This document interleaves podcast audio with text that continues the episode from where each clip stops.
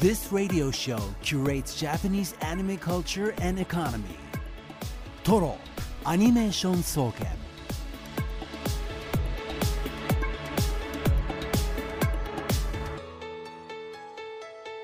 ラジオをお聞きの全国のアニメファンの皆さんこんばんは静岡市駿河区トロにあるトロアニメーション総研今夜の当直研究員青木隆太です同じく当直研究員の渋谷香音ですそしてトロアニメーション総研首席研究員はこの方です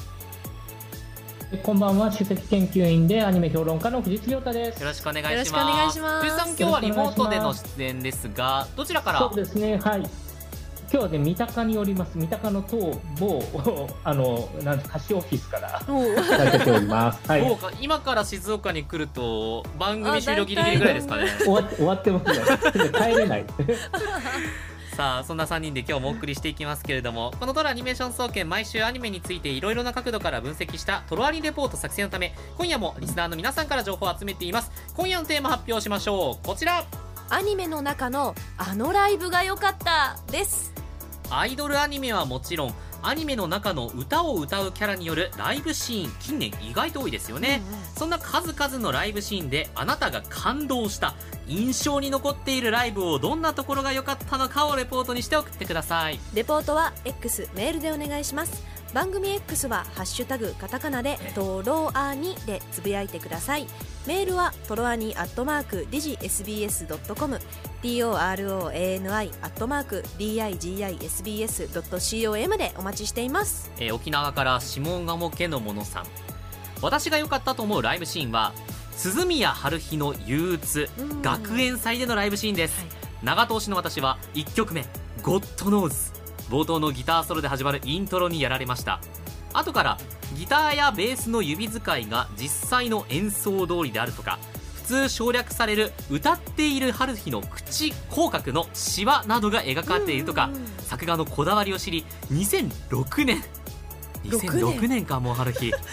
当時はそうした作画のディティールにこだわる作品を私は知らなかったので、うん。大変衝撃を受けたのを覚えています。改めて見返すと1曲目のある日はだいぶ硬い顔をしていますが曲が終わって大きな拍手が起こったところで笑顔になります。2曲目「 Lost My Music では終始全力の笑顔で歌っており緊張がほぐれたことが分かります。うん。全能のハルヒもライブ前は緊張するという普通の女の子であることが分かるシーンでとてもいいですしそれをいちいち言葉で説明せず絵で表現してくれる京都アニメーションさんの力に拍手を送りたいライブシーンですえ藤津さんもう2006年なんですってハルヒ。いやーね、びっくりしますよね。でもまあ伝説的な回、まあ鈴宮春日の2006年版は全部が割と伝説なんですけど、はい。まあその中でもひときわでかい伝説ですよでね。すよね。うんうんうんうん。なんか高校の時の周りのその軽音部の子たちがあ全然アニメ見てない軽音部ーはいはい。がなぜかねみんな練習の時にゴッドノーズの冒頭を弾いてるっていう。やりがち。あれ僕そう。そう僕は分からないんだけどあれやりがちなんですかね。うん。分かんない。そう。うん。本当にあの神のね言ってもいい曲だと思います、えーはい。リクエスト長門のギターソロにしびれたいです。ゴッドノーズをかけてくださいという下鴨家のものさんですが楽しみにしておいてください。ですねさあそしてですね今夜はゲスト研究員としてこれまで数々のアニメ主題歌を担当してきた実力派アーティストメインさんが登場です。こちらもお楽しみに。そして今夜トロアニ首席研究員藤津さんのアニメコラムコーナー藤津亮太のアニメラボもあります。今日はこの後トロアニニュースの後からの放送ですがどんな報告でしょうか。はい、まあ今回ですねテーマに合わせまして、えっ、と独断と偏見で選ぶ70年代80年代の名ライブシーン。という感じで、えー作品を3つですね紹介できればなと思っております。70年代80年代でいうとちょっと縛りも入ったりするんですか？いやあのというかそうですねやっぱ82年にマクロスが登場してるんで、えうんあのマクロス以外でねやっぱ選ばないとマクロス強いので、えー 後に与えた影響が強すぎるのでちょっとあえてそこを外してい、えーこうかなと思っております。マクロスさん皆さんからたくさんお便りをいただいておりますそれでは皆さん今夜もトロアニメーション総研スタートです。定番のおすすめからマニアックなトリビアまで。藤津亮太のアニメラボ。SBS ラジオトロアニメーション総研。この時間は首席研究員の藤津亮太さんに歴史的に重要なアニメをアトランダムに紹介したりアニメにまつわる話題をコラム的に紹介したりしていただきますそれではよろしくお願いしお願いますしますえーアニメ評論家の藤津亮太です。えーと今日はですね、えっと70年代、80年代の作品から独断と偏見でですね、えー印象的なライブシーンがあるものをおご紹介していこうかなというふうに思っております。えーちなみにですね、芸能もので言うと、1971年にさすらいの太陽っていう作品があって、これは流しでやっている女の子が才能を認められて芸能界に繰り出していくといじめられるみたいな話なんですけど、えー、とそういうのが、まあ、芸能ものとしていうかアイアイドルというか歌手ものですね歌謡曲ものとしてはあるんですが、えーやっぱり大きい分水嶺はあのマクロスの存在がやっぱり大きくって82年ですけれど、やっぱり歌と絵の絵が合体しての魅力みたいなのはそそマクロス前後で変わるんですよね。なので逆逆に今回はマクロスとあまり重ならないやつを選んでみました。強烈な縛りですよね。そうだそうで、もう本当、マクロス上げるのは、まあ、ある意味、えっと、負けだと思うぐらいの強い意志で。アニメ評論家としての意地が意地が出てい実る。際ほら、実際ほら、メッセージ、ものすごいマクロス来てるじゃないですか。はいうん、すごい量ですちょっと後ほどご紹介しますけどさすがだ、さすがだなと、やっぱそこに刺さってるので、そうじゃないのをね、紹介しないとアニメラボの意味がないので、はい。えでは一本目は？ーで、じゃあまず一つ目なんですけど、はい1979年、劇場版の銀河鉄道999ですね。うんあの五醍醐の主題歌が大変有名ですけれど、うん実はこの中で挿入歌がかかるシーンがあります。あの主人公、哲郎がですね立ち寄った惑星ベビーヘビーメルダーというところでの酒場であのギターをつまびきながらリューズという女性が歌う「優しくしないで」ですね。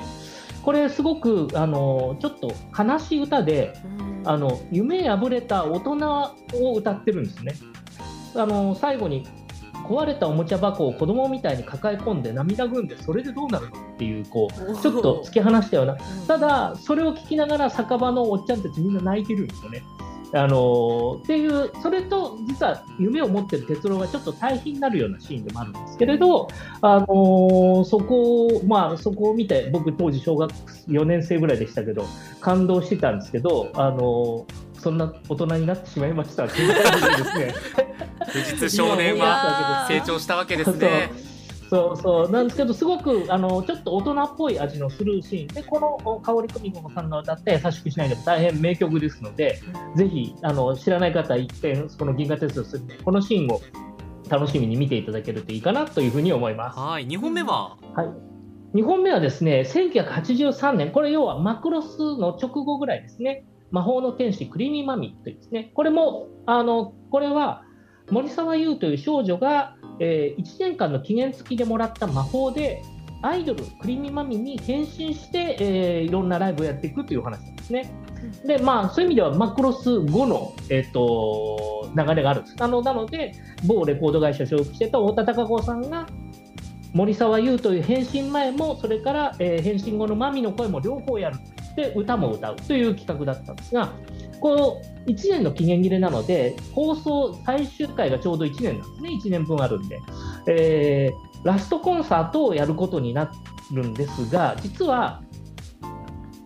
幼なじみの敏夫に一度変身を見られていてうん。魔法が使えなくなっちゃったんですよね。中盤で。で、えーただその時は幼なじみの敏夫の記憶を封印してもらうことで、えっと、また魔法が使えるようになった。ところがラストコンサートを前に敏夫の記憶が戻りそう。おっていう。つまりあのコンサートの前に記憶が戻ったらもう魔法がまた使えなくなってしまうなのでだけど1年間やってきたマミという、えーアイドルをちゃんとファンの前で届けて、えー去りたいと思ってるっていうのがサスペンスになってしかも当然ですけど期限が来たので魔法の国からですねお迎えの魔法を回収に来る箱舟と言われる船がですね空に現れるあの現れるみたいな感じで最後すごいちゃんとこのコンサートできるのかっていう感じで盛り上がる。うん。えーラストシーンがですね。で当然ですけどマミがそれまで歌ってきたさまざまな挿入歌が全部かかる、えー最終回になっているのでめちゃくちゃ盛り上がるんですね、えーなのでこれももうぜひぜひあの見てくださいという感じ。もう大変あの最後52話が最終回なんですけど50話からこのクライマックスに向けて連続もので盛り上がっていくので、もうこの盛り上がりはぜひ見逃せない。そうか。という話ですね。この時代のアニメだから52話まであるんですね。あそう52話なんですよ。1年ものですよ、うん。わかりました。3問目そはうで、ラストですね。ラストやはり83年。これもやっぱポストマクロス感があるんですけど、気候創世記モスピーダという、まあ、ロボットものです。うんで、これは謎の異星人インビットに占領された地球なんですけど、いろんな人がレジスタンスになってるんですよね。で、えっ、と、インビットという宇宙人、まあなんかこう、昆虫みたいな乗り物に乗ってるので、そういううんモンスターみたいなものと戦ってるんですが、その主人公たちのグループの中に、イエローという美青年がですね、これ彼は元軍人なんですけど、ちあのー地球で、えー、と敵に負けちゃった後地球で暮らしていて軍人であることを隠すためにお女性の声で歌を歌ってみんなを勇気づけるってことをやってるキャラクターですね。であのなので今、まあ、キャラクターの設定で言うと今で言うと今度両生類ですね。あー。2つの声を使うと。うんみたいな。あの実際はダブルキャストでえっと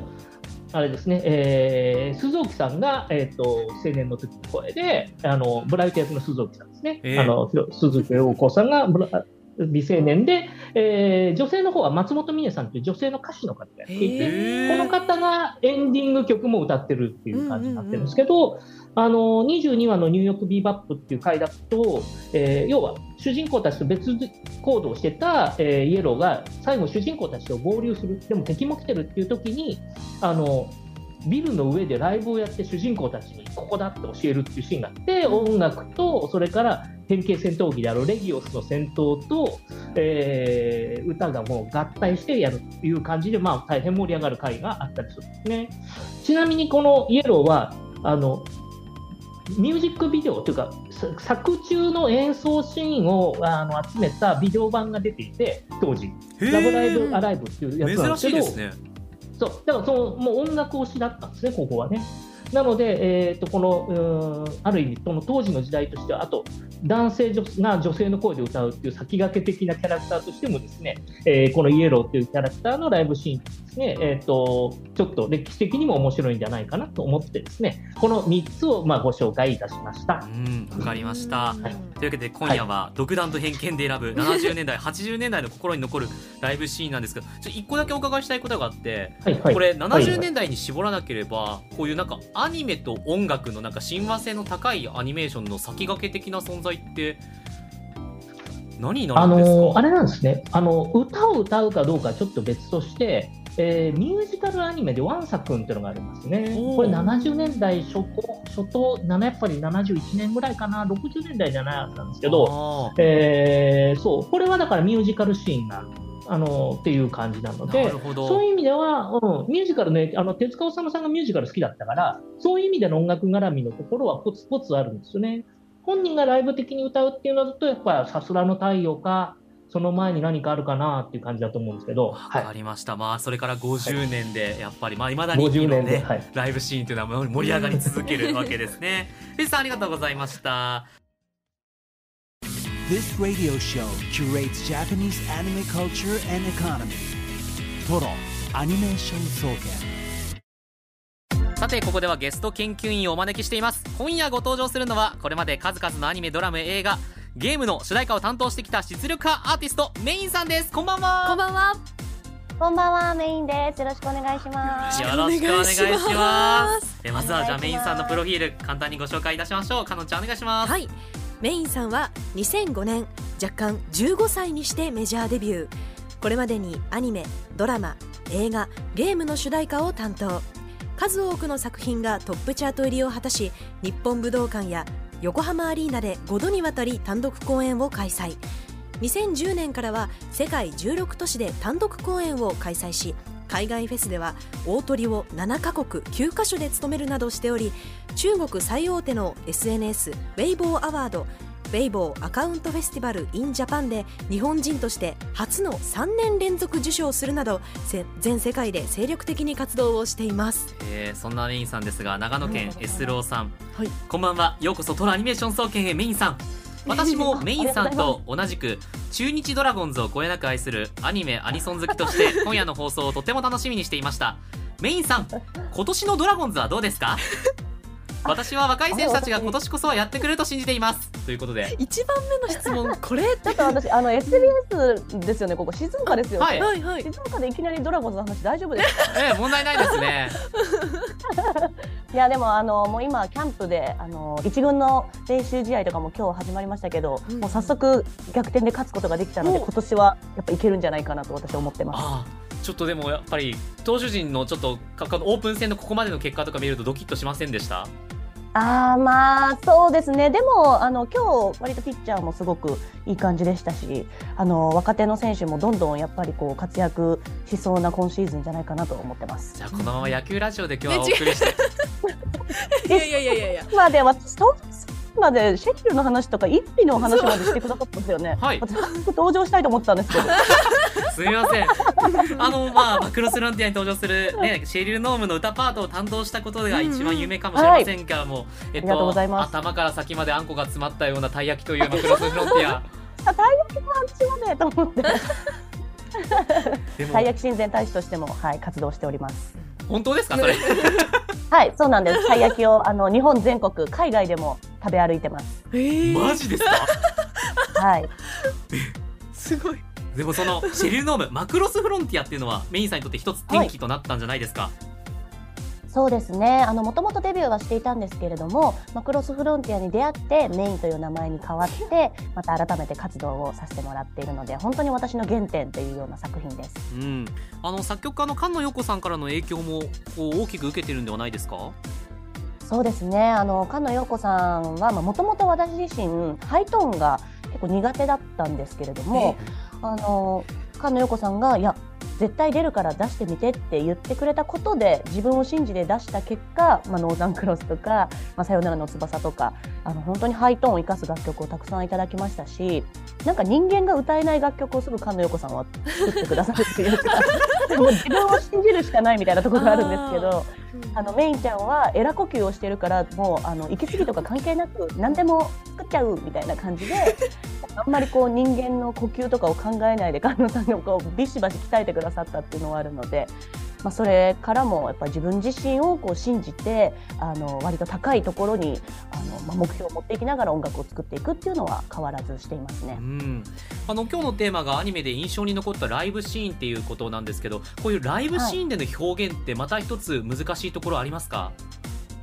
あーでもマクロスフロンティアの場合はあの、まあ、同じ曲でも例えば「ダイヤモンド・クレバス」とかももともとシェリル・ノームの、まあ、一つ代表曲みたいなところからストーリーも始まる気がしてるんですけどあの、まあ、シェリルのそのシーンとかあとはまあ最終的に「 Thank you Frontier」バージョンとかいうのもあるのでなのでその時々で、シェリルの心情を大切にしながらレコーディングをすることができてるのでなので、まあ、ライブシーンとかもそのライブをしているような雰囲気で絵もこう感じながらレコーディングは当時させていただいてました。うん。あの近年のアニソンでいうといわゆる邦楽のこうメジャーアーティストもかなりこう担当することが増えてきてますけれどもメインさんとしてこう何かそういったアーティストとのアニソンアーティストとしての差別化のようなことって意識されてますか？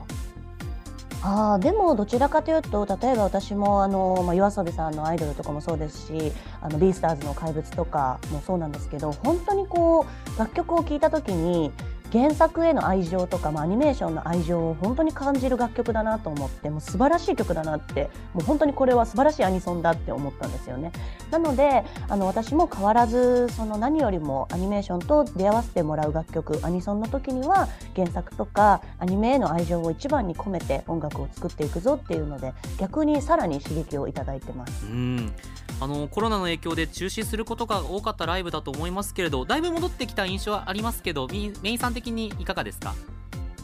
そうですね、あのまあ、私自身ももう本当に一番こうコロナ禍っていう最中はなかなかライブができなかったんですけどでもまだまだこうちょっとあの怪しいよねっていう段階からあの体調とか、ま、気をつけながらツアーもさせていただいていたのでなので、まあ、その当時は無事に最後まで完走できるかわからないけど頑張ろうみたいなライブをしてた気がするんですけど最近はもうあのなんか最後まで割とライブができるのが、まあ、以前と同じようにある種当たり前にこう感じることができているのでまたあの改めて今回のライブでは何を伝えよう何ができるかなっていうのを考えながらライブができているなっていうのはすごく思います。そうなんですそんなメインさんあさって14日からニューアルバムが発売になるそうですね、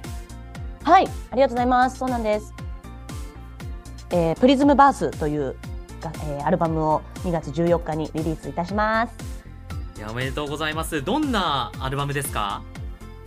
えっとまあ、ここ最近リリースさせていただいていたシングルはもちろん収録しているんですけれどもまずこのプリズムバースという言葉が、えーまあ、多面的なという意味を持つプリズム、まあ、キラキラギラギラと輝いていたいっていうプリズムとあとはま宇宙的に宇宙規模にもっともっと音楽を広げていきたいっていう思いのユニバースっていう言葉を組み合わせてプリズムバースという言葉を作りました。なので全体的にキラキラとギラギラとそしてま欲張りに音楽何でも楽しみたいいうようなそんな思いを込めて作ることができました。やっぱりメインさんの楽曲このアルバムの楽曲もそうですけどかっこいいなって思うんですがこのかっこよさの表現ってどういうものを込めてるんですか？えーそうですね。でもなんかこう常に自分に対してこう期待していたいですし自信を持っていたいっていうのはすごく思っていて。だけどこう一人だったら多分こうなんだろう悩んだり葛藤することとかって私自身ももちろんあるんですけどでもこれまで18年間もうすぐデビュー19周年になるんですけどそれまでこう私自身を信じてくれてついてきてくれてるファンの皆さんの存在っていうのがぱり一番のその自信っていうものにつながっていくのでこれからも私はみんなと一緒にたくさんの音楽を探していくぞっていうような、まあ、そんな自信を持ちながら常に活動をしていたいなと思ってます。うん、数多くの楽曲が、えー、収録されていると思いますけれども印象的な楽曲やエピソードのある楽曲などどんなものがありますか、はいあそうですね、まあ、今回このアルバムではかなり、まあ、自分自身で作詞もさせていただいているんですけれどもあの、まあ、長くこう歌を歌っている中でもあのアニメーションのタイアップ楽曲で作詞作曲をしたっていうのが割と最近というか、まあ、シングルの「オレンジ」っていう楽曲で初めて作詞作曲をタイアップでさせてもらったので、まあ、その自分自身の新しいチャレンジも今回このアルバムに一緒に収録されてるっていうのはなんかこう、まあ、自分の音楽を改めて振り返ることができるなっていうのは思ってます。これ原作愛みたいなことで言うと作詞作曲の挑戦っていうのは結構大変だったんじゃないですか？そうですね。その「オレンジ」っていう楽曲もあの、まあ、中高生のなんかこう青春っていうものを、まあ、プラオレって作品だったんですけど込めたいなって思っていた中でなんかこう今の、まあ、私の年齢の自分自身とどうやってリンクさせようかなっていうのはすごく迷ったんですけどでも私もこうどれどれだけ年齢を重ねてももう今が一番の青春だっていう気持ちはもう常にありますしなんかそうやってこう、まあ、作品とのリンクを探すっていうのはそこからすごく教えてもらったことですかね。うんそして今度の日曜日18日ですね JR 静岡駅からも近いライブロキシー静岡でライブがあるんですよね。はいそうなんです、えー、先日から始まったんですけれども、えー、アジアツアー2024プリズムバースというのを開催中で、えー、全15公演させていただきます。日本もたくさん回りますし、まあ、アジアも何箇所もさせていただくんですけれども、えー、静岡は、えー、今週日曜日ですねライブロキシー静岡ということで、うん、今まで実は静岡は浜松でずっとライブをしていたので、えー、そうなんですか。そうなんですよ。なので何気に静岡が初めてで、うんうんはい、なのですごく楽しみです。あんまりこう時間もないかもしれませんけどなんか食べたいものとかあるんですか？いや食べたいものというか今あの、まあ、パンパルがすごくあのなんていうんですかまあ夢の国の方のパルパルが 全国的に話題なんですけど、えー、パルパルといったらやっぱ浜名湖だろうと思って浜名湖パルパルだろうと思ってるんですよやっぱり、はい、なので やっぱ今こそ浜名湖パルパルに行きたいと思ってちょっと待ってちょっと待って。えメイさん浜名湖パルパルに今こそ行っていただける？え？いやいや私しかも名古屋人なのでそうですよね。パルパルと言ったらもう浜名湖パルパルしか思い浮かばないです、うん。うん、毎回あの浜名湖パルパルの CM をみんなで大合唱してるんですよきというか私が一方的に歌ってるような感じもあるんですけど。ちょっとパルパル行くの難しそうですかね、ちょっと。パルパル今回行けなそうなんでちょっとでもそれが本当一番したかったことです。あの今週のライブですけれども、えー、2024年の2月18日日曜日5時半からですね5時会場です、はい、オールスタンディング6500円、えー、入場時ベッドドリンク代600円が必要です。チケットはサンデーチケットセンターや一般プレイガイドでぜひ皆さんお買い上げくださいあの昨日神奈川でのライブ2日間でしたかね、はい、ありましたよね。はい、あの、はい、今回のライブ静岡ではどんな内容になりそうですか？そうですね。あの、まあ、ライブハウスツアーというのを今回開催しているんですけれどもあのコロナ禍もあったので5年ぶりのライブハウスツアーなんですね。なので、まあ、ライブハウスってやっぱりこうよりむき出しというかもう丸裸な状態でぶつかり合うっていうそんななんかステージングが私自身もできてるなっていう実感が、昨日おとといでありましたしあのプリズムバースっていうアルバムが本当にこうもう音楽ジャンル的にはたくさんの楽曲を込めることができたアルバムなのでアルバム曲はもちろんですけれども、まあ、マクロス曲ももちろんありますし本当にこうたくさんの音楽を届けられるツアーになってるなっていうのはすごく思いました。実際にこうファンの皆様のこう聞いている様子とかをライブ上から見てみてどうでした？そうですね。でもなんかこうえまだまだいけちゃうの？みたいな感じで私もあの本当にみんなから引き出してもらうパワーがすごいあるなと思ったというかここ最近私は自分自身のことを、まあ、歌の妖怪だなと思ってるんです妖怪？なんかこう皆さんの寿命を2日分ぐらい吸い込みながら私は歌っていいなと思っているから そういうちゃんとこうろ過してるんですよ。あ私も皆さんに寿命を与えたいなとも思ってるんですけど、は吸い取るばっかりじゃなくてね。うんそうでもやっぱり吸い取るからこそ私も歌えるんだっていう感覚があってもうすごいなんかこう生きてるなって思ったというか、はい、なので本当にその場その場でしか生まれない音楽っていうのが必ずあると思ってるのであのもう常もう今すでに2日間だけでもかなりこうなんかブラッシュアップを私たちも重ねることができてる気がするので静岡はかなり熱いライブになるんじゃないかなと思ってます。あのどんな準備をしていけばいいですか？えー、なんですかね、まあ、リーズにその、まあ、プリズムバースという同じタイトルのあのツアーなので、アルバムを聴いていただいたら多分ほとんど楽しんでいただけると思いますし、あのより例えばこういう掛け声をなんか覚えていきたいなと思ってる方がいたとしたら私の、まあ、インスタとかでもあの振り付けをちょっとまとめたりとかもしてるのでそれを見ていって。でも常にあの私のライブにルールはありません。あるのはマナーだけですってお伝えしてるので然振り付けがある曲でも私自身なんかプライベートでライブを行くとあのなんか私はなんか今日ちょっと棒立ちで見たいんだよなみたいな時がたまにあるというか、うんうんなんで全然聞き入っていただきたいなっていう思いもすごくあるのでなので本当に楽しんで音楽を感じてもらいたいなっていうのはすごく思ってます。わかりました。楽しみなライブになりそうですね、うんうん。あの改めてですけどメインさんにとってのアニソンの魅力はどんなところだと思ってますか？うん、やっぱりこう一人の人生じゃ音楽が作れないというかやっぱりこう限界があるというか。なので私はいつもいろんな景色だったりいろんな人生いろんな感情っていうものをアニメやアニソンに本当にたくさん教えていただいてるなって思います。なので常に欲張りにあの音楽たくさんこう歌っていきたいし作っていきたいと思ってるんですけどこの気持ちは本当にこうアニソンからもたくさん引き出していただいてることなのでこれからもまあ原作だったりアニメーションを大切に思いながら楽曲を作っていきたいなと思ってます。最後にではラジオをお聞きのファンの皆さんにメッセージをお願いします。はい、えー今回、あのー静岡でまたすぐにライブができるということでとても楽しみにしております、えーそして、えーこれからも、えーアニソンだったりもう本当にたくさんの楽曲、えーみんなと一緒にたくさん楽しんで作っていきたいなと思っておりますのでこれからのメインテーマにも注目して、えー楽しみにしていただきたいなと思います。よろしくお願いします。いつか浜名湖パルパルでのライブが実現することを祈っております。確かにしたいです絶対盛り上がります絶対はいこの時間ゲスト研究員としてはい、偉い人お願いします。これまで数々のアニメ主題歌を担当してきたメインさんにお話伺いました。This radio show curates Japanese anime culture and economy. Toro Animation Soken. さあ、今日のテーマですが、アニメの中のあのライブが良かったです。長いメール読みます。えー、静岡県から岩田の山城提督トレーナトレーナー、えートレーナーさんです、はい。今回アニメの一番良かったライブ会と聞いて私がおすすめしたいライブ会は「ウマ娘」の最終回のウイニングライブです、しかしここで問題があります。そう「ウマ娘」は1期2期3期 RTDT 全てウイニングライブをやってます。しかも全部違う曲です、悩みました。一つに絞るなんてやはりトレーナーである自分にはできません。簡単にライブの良さを全部伝えます。あえーシーズン1最終回のウイニングライブ。まずはスペちゃんの感謝から始まりそしてライブでは Find My Only Way が流れますがこの曲実はスピーカーメンバーが全員で歌ってる曲です。これだけで素晴らしいですが流れてるシーンもこれまでの振り返りみたいです素晴らしい終わり方です。続いて2期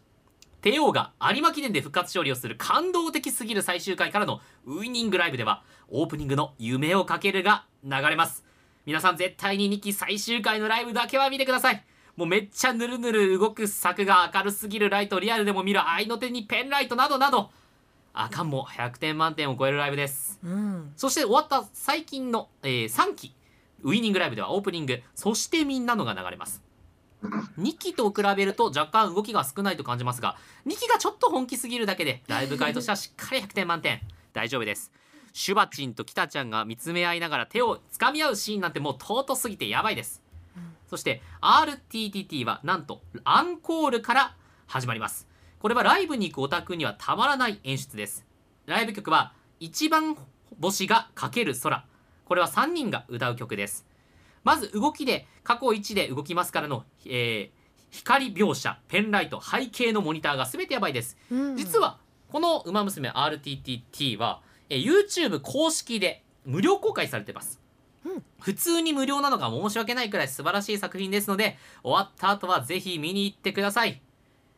では劇場版のライブも楽しみに今日からコールドスリープしてきます。おやすみなさい。以上です。さよなら。さよなら。さよなら。さよならでも「ウマ娘」っていやいや、コールドアニソンスリップがすごすぎて、急にねコールドスリップがすごすぎて。別世界のなんか作品に見えてきた。でも「そうウマ娘」って本当はアニソンライブにおいて今もまさにそうですけど一線級走ってますよね。はいはい、そうですよね。あの多分やっぱだから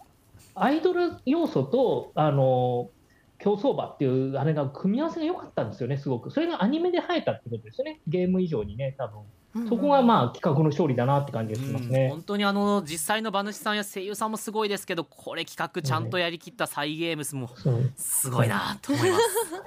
まあアニメが先行しちゃいましたけどね、ゲームがリリースされる前に。続きましてラジオネーム DJ ノーバさん。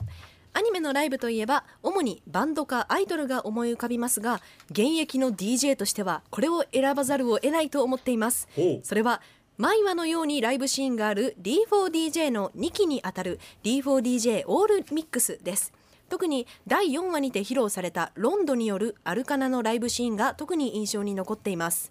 DJ? クラブ？どうせ可愛い女の子がキラキラ派手な衣装でキャピキャピ踊って歌ってるんでしょ？と思ってるそこの青木。ロンドは違うんです。DJ に対しての偏見がさ俺じゃなくてロバさんのステレオタイプでしょ？それまあまあまあまあまだ続きがあるんで。はいはいはいはい。アニクラとか行ったことあるよちゃんと。おそうなんですか。うん。ロンドは D4DJ では少し特殊で全ユニットのうち唯一メンバーにギターがいるユニットであり音楽ジャンルもロックバンド的な側面とクラブミュージック的な側面を併せ持ついわゆるデジタルロックユニットですそして衣装も青と黒を基調としたゴシックなものでかっこよくパフォーマンスもダンスや揃った振り付けはなくメンバーそれぞれが楽曲をコーラスとボーカルの「せい」と DJ とギターの「どう」で表しています。本日のゲスト研究員であるメインさんは D4DJ でヴィラン的ユニットであるアビスメアのメインボーカルをメインボーカルとプロデューサーを務めていますがアニメ2期の最終話に一瞬だけ登場したのはアニメ3期を期待していいんですか？アビスメアが動く日は来るんですか？密かに期待しています。ごめん聞けなかった。もうちょっとああそうですね。それめっちゃ聞きたかったですいよねやそうですよききっとね。っとね。まあこれはお楽しみということで取っといてください。わかりました、えーラジオネームオレンジでゲームしないさん。私が良かったアニメのライブ「ラブライブ!」3話のミューズのファーストライブです。真面目な話は好きじゃないけどお付き合いください、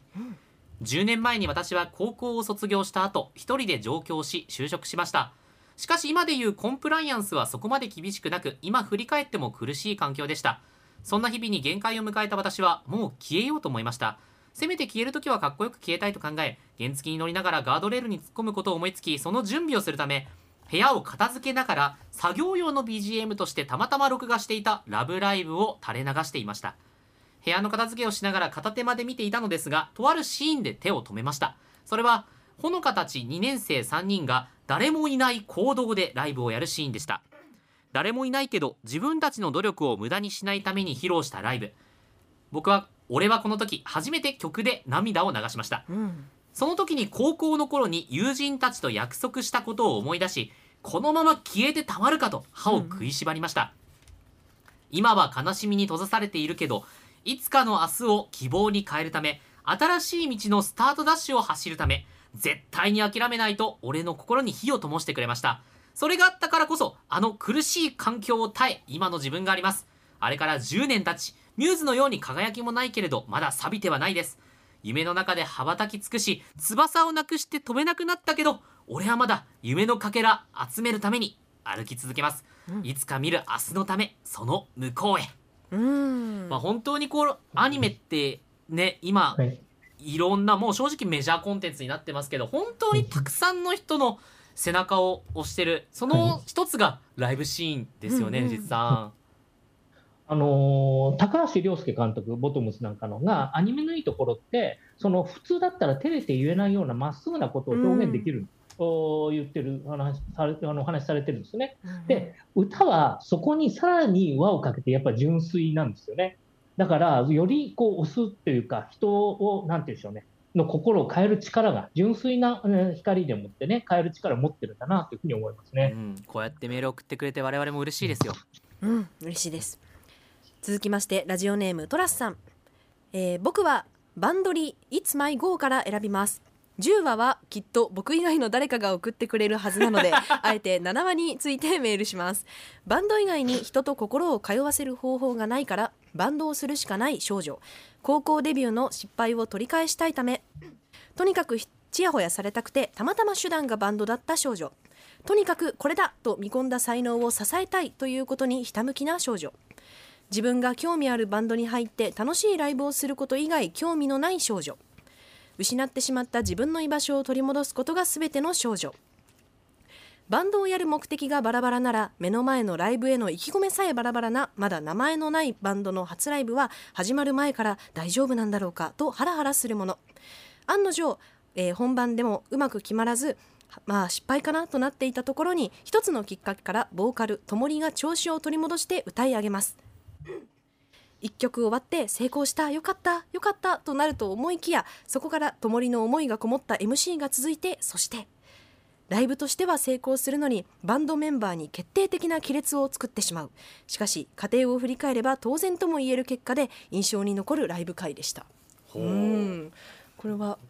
7話についてなんですけど他にも10話についてはい。あのね予想通り来ておりますライブハウスリングに通いたい片やんさん。えー、と1話から9話までの鬱屈とした女子学生たちの生々しい思いのすれ違いの末にバンドメンバーは散り散りになり椎名滝は終わったという始末。そんな中でボーカルの高松智里はある人物に歌って伝わる気がするよね。上手に言えないことも言葉以上に。と言われ一人立ち上がる。これは歌です。ステージ上でスポットライトに照らされたのはジャポニカ学習帳のようなノートを持った女の子一人。そんな一人の言葉が観客の気持ちをつかんでいきライブハウスにライブハウス RiNG にさまようギタリスト要楽奈がふらりとやってきた。彼女の言葉にギターのメロディーがついて歌は歌のようなものに聞こえてきた。そこに今度はスタッフとして働いていたえー椎名がドラムをやれと言われ連れてこられた。ともりがいれば地獄までついてきそうな女だ。この歌にリズムがついた。このように徐々に元のバンドメンバーが高松智りの歌に照らされ元いた場所に戻っていくのは前話までのすれ違いや悲しい結末に心を痛めた視聴者にとって大きな救いになりました。あの歌の演奏が終わった後自分には鳥肌が立っていて呼吸が浅くなっていました。そしてこう思いました。バンドリ最高!簡単。随分とギュッと押したね最後気持ちを。ね一言にめちゃくちゃまとめて。うん。そうですね。10はうん。なるほど。7話、10話ね、両方ともいいシーンですよね。うん。あの特に10話は、7話のラストからのね、うん。ぐっと下がった後、うんうんうん。えーようやくここへ帰ってきたっていう感じがするんでね、うん。カタルシスが大きいですよね。うん。いや言葉も良かったですね今のうんそのセリフの中に出てきこた、の歌って伝わる気がするよね。上手に言えないことも言葉以上に。これいいですいやーもよねうまさに先ほど藤井さんがね、おっしゃったところと本当すごく重なりますけれども、うん。やっぱりアニメーションとライブの親和性そして歌のね、うん。そもそも持つ力強さっていうのはうんうん。素晴らしいものがあります。はい。さあ今日もあ皆さんのあれなんですよね、はい、どうぞ。あごめんなさい。あの、これは多分ね、間違った語源なんですけど、うん。歌の語源はあの訴えるから来てるんだっていほう。語源語源説があるんですよね、これ、まあ、本当じゃないらしいんですけど、うんうんうん。あのそれがでも本当かなって思うぐらい、やっぱ歌にはその心に訴えかける力があるなというのは実感しますよね。うん。うん。うんうん今日も皆さんたくさんのレポートありがとうございました。ありがとうございました。それでは。今回の SBS ラジオトロアニメーション総研いかがだったでしょうか？トロアニは静岡県の SBS ラジオで毎週月曜夜7時から生放送でお送りしています。ぜひこちらもお聞きください。SBS ラジオトロアニメーション総研。パーソナリティ青木龍太でした。